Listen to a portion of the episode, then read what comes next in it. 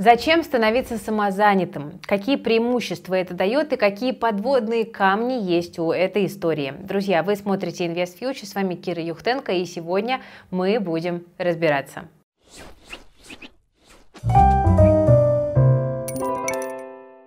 Итак, друзья, самозанятый – это в первую очередь тот, кто использует специальный налоговый режим. Вы можете работать на себя, но не быть самозанятым, пока вы не перейдете на налог на профессиональный доход. Именно вот это официальные самозанятые.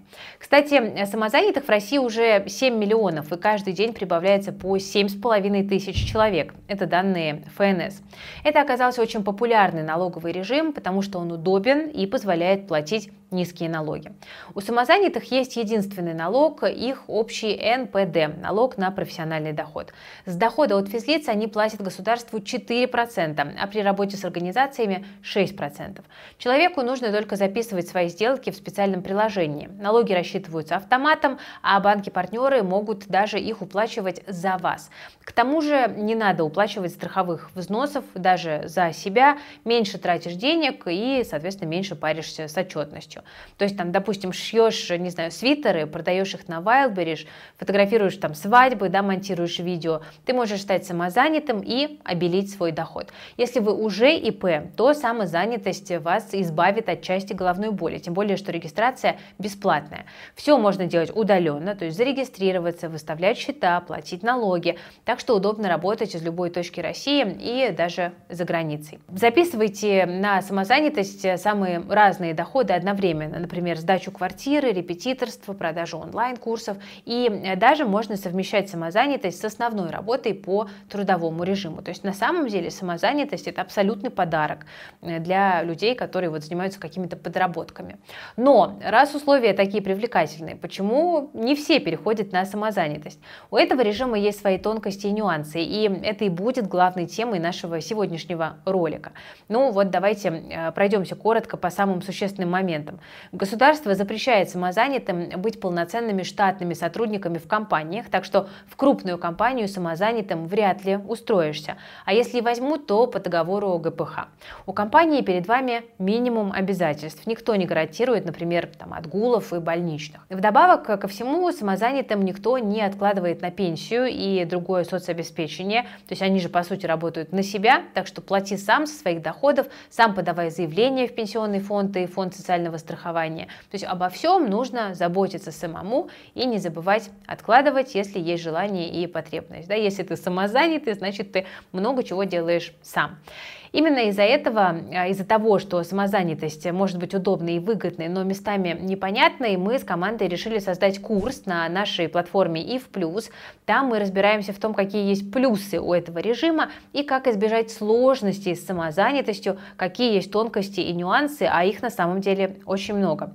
Ну, а мы с вами пока давайте разберемся в подводных камнях, чтобы вы могли определиться, есть ли вам вообще смысл переходить на этот режим и изучать его подробнее. Ну, а если все-таки соберетесь, да, то каких ошибок избегать. Итак, подводный камень номер один. Оформиться и работать самозанятым можно не всегда и не везде. Самозанятые не могут заниматься некоторыми видами работы, и одно из главных правил – нельзя работать в той же сфере, где у вас постоянная работа. Если вы на трудовом договоре, скажем, в автосервисе, то открывать шиномонтажку на подработку будет как бы не по правилам. Из конкретных видов деятельности, например, запрещена розничная торговля именно с перепродажей товаров. Да, то есть если вы продаете на Озоне ремни с Алиэкспресс, то это не норм. А вот там ремни своего производства, это, пожалуйста, вы можете быть самозанятым. При этом самозанятые не могут продавать подакцизные товары, алкоголь, сигареты, там, заниматься добычей и продажей полезных ископаемых, сдавать в аренду коммерческую недвижимость. Вот во всех этих случаях вам никто не запретит открыть самозанятость. И тем оно хуже, потому что вы можете даже не знать, что нарушаете какие-то правила. Пока при э, случайной проверке государство не прознает и не кинет вам штраф. Ну, а есть случаи, когда открыть самозанятость э, просто не получится. Например, если вы уехали из России и пробыли непрерывно за границей больше 183 дней, тогда вы теряете налоговое резидентство, а значит и самозанятым оформиться не можете. Если очень хочется, нужно вернуться домой и пробыть в РФ безвылазно, опять же, как минимум э, полгода, и тогда вы снова право регистрировать самозанятость обретаете. Если вы иностранец и хотите работать в России самозанятым, то что тогда? Для граждан стран ЕАЭС никаких проблем нет. Для вас все работает так же, как для россиян. Но если вы, например, из Узбекистана, то зарегистрироваться вы просто не сможете. Но при этом не оформляться официально несет больше проблем. Работала сама на себя, ну, числилась в декрете, да, на тот момент, и мне приходит письмо, можно сказать, счастья, наверное, на тот момент была, конечно, окутана паникой, о том, что я работаю, но не плачу налоги. Я пришла в налоговую, объяснила им, как есть, то, что я на самом деле не знала, что а, эта налоговая система, такая вот программа начала работать в нашем регионе. Вот, заплатила штраф, но он был не особо большой, и плюс заплатила 13% с примерно, мы так примерно посчитали, сколько я заработала на тот момент, да, на своих заказах, и с этой суммы мне пришлось заплатить 13%. Позвонила сначала знакомому кондитеру, которая тоже попала в такую ситуацию, мне на самом деле было гораздо все сложнее, потому что она не э, оформлялась никак, она просто пришла, поругалась с ними, сказала, что я ничего платить не собираюсь, и у нее просто все ее доходы подняли по картам, да, и ей пришлось заплатить со всех доходов, а они доказали некоторые, да, часть там те же самые обычные переводы, вот, а со всех а, переводов 13%, то есть сумма там была за 200 тысяч примерно. Так что нужно понимать, кому и где получится оформиться как самозанятым, а где придется, например, там, регистрировать ИП. И желательно делать это заранее, пока вы не начали зарабатывать там, миллионы да, в обход налоговой. Подводный камень номер два. Непонимание налоговой системы и обязательств. Не забывайте про свои обязанности и ограничения. У самозанятых их немного, но расслабляться не стоит. Документы, налоги, все нужно своевременно делать. У самозанятых есть ограничения на доходы. НПД можно платить, пока доход за год не превысит 2,4 миллиона рублей. Потом придется платить налоги уже по другим системам налогообложения. А в следующем году можно будет снова перейти на НПД. Так что если у вас какое-то крупное дело, то самозанятость тоже не для вас. Про какие документы забывать не нужно. Чеки – это единственная отчетность самозанятого. Их нужно обязательно выпускать и передавать покупателям.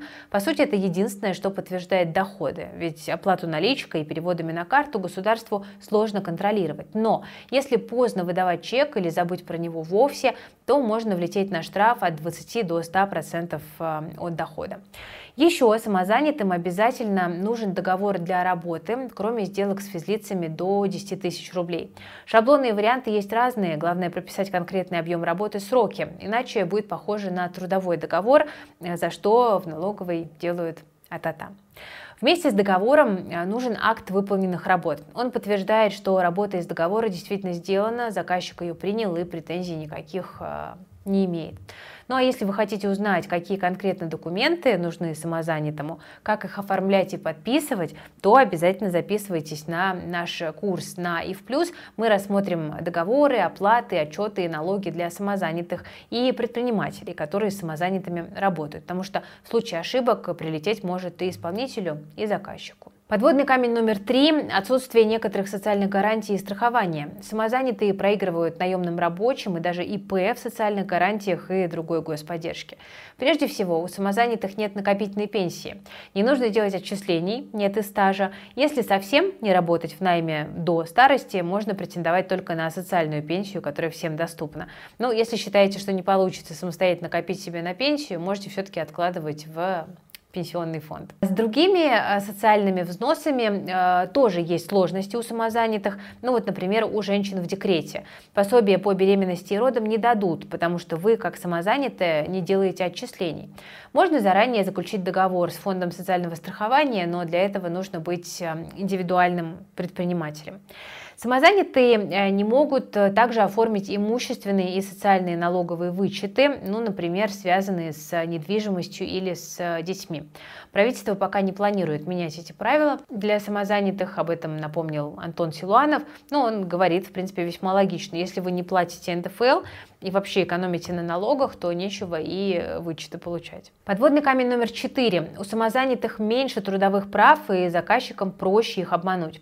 Помимо социальных выплат, самозанятые еще сильно проигрывают в трудовых правах. Раз вы не штатный сотрудник, компания не несет ответственности по трудовому кодексу. Вы, по сути, работаете на себя и меньше защищены от произвола клиентов. Что-то не доглядели в договоре, не знаете своих прав и обязанностей, и если уж все пошло не по плану, у вас не получится пойти плакаться, например, в трудовую инспекцию. И он был составлен максимально криво. Что у меня указано в договоре? А, ничего не сказано про то, что я должна работать в офисе. Нет ничего про отпуск, про выходные, ни слова. Сколько часов в неделю я должна работать, тоже нет. Что у меня написано, что я должна проводить конференции и выполнять свою работу в полной мере. У меня в договоре даже не указана заработная плата. А некоторые компании скрывают трудовые отношения и берут самозанятых на постоянную работу 5 на 2 с 9 до 18. Если налоговая выяснит, то придется доплачивать все сэкономленные налоги. И если вас заставляют работать полный день, если ваши задачи и договор этого не предполагают, не ведитесь. Это нарушение. Не соглашайтесь на такую работу и лучше вовсе откажитесь от такого клиента. Девочка, которая пришла после меня, а, она пришла к другой руководительнице, но на такую же должность туда же. И она меня нашла ВКонтакте, у меня спросила, почему меня уволили, в чем дело. Ей сказали, что я ушла по собственному желанию, чтобы ее не спугнуть.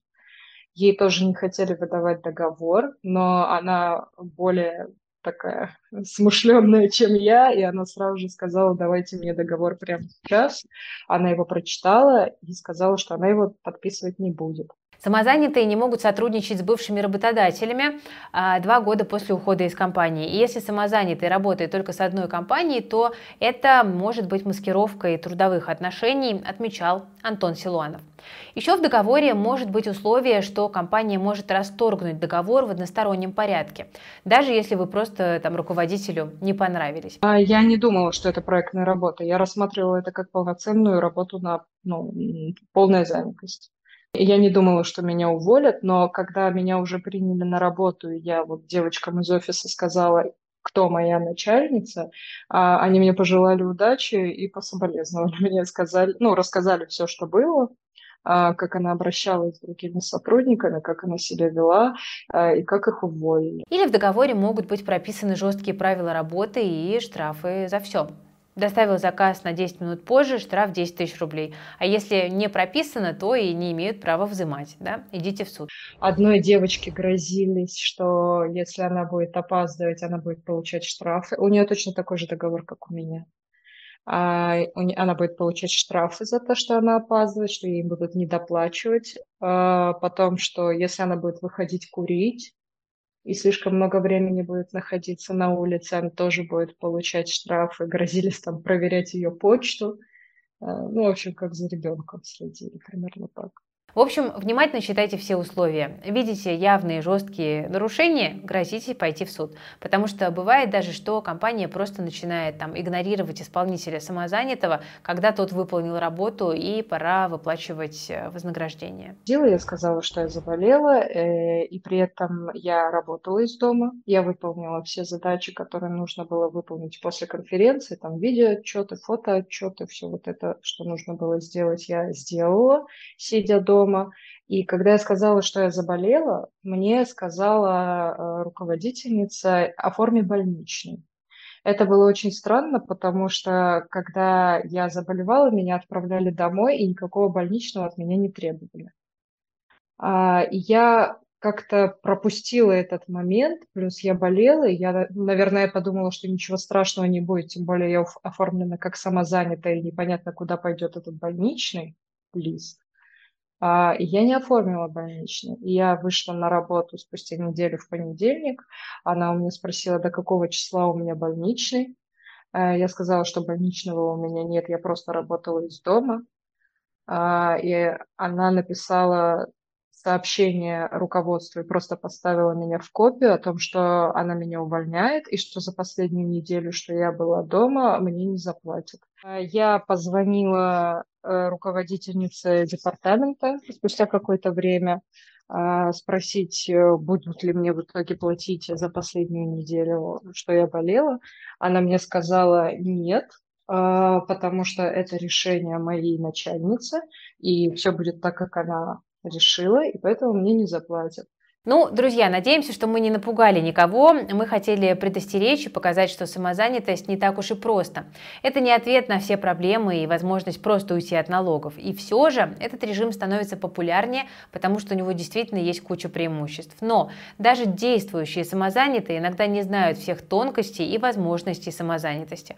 Как вести свое дело безопасно, максимально удобно, максимально выгодно. Конкретно каких-то таких ответов получить а, никто, в принципе, не может без дополнительной помощи. То есть вот скачав приложение, зарегистрировавшись, ты понимаешь, что да, ты должна там а, отражать свой доход, должна платить налоги, но вот как раз-таки про эти инстанции, про которые вы говорите, информации практически нигде нет. И если налоговая не дает простой методички, то этим должны заниматься мы с вами. Поэтому, друзья, заглядывайте на курс по самозанятости на платформе EF+. Там рассматриваются тонкости самозанятости. Например, можно ли в таком статусе брать кредиты и как вообще это делать. Друзья, кто по самозанятости работает э, или работал, напишите, пожалуйста, о вашем опыте, какие были позитивные, негативные моменты, с какими вы подводными камнями сталкивались. Поделитесь, пожалуйста, своими впечатлениями.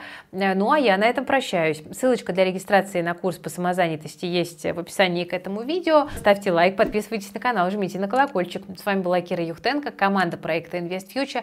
Берегите себя, своих близких, свои деньги. Всем пока!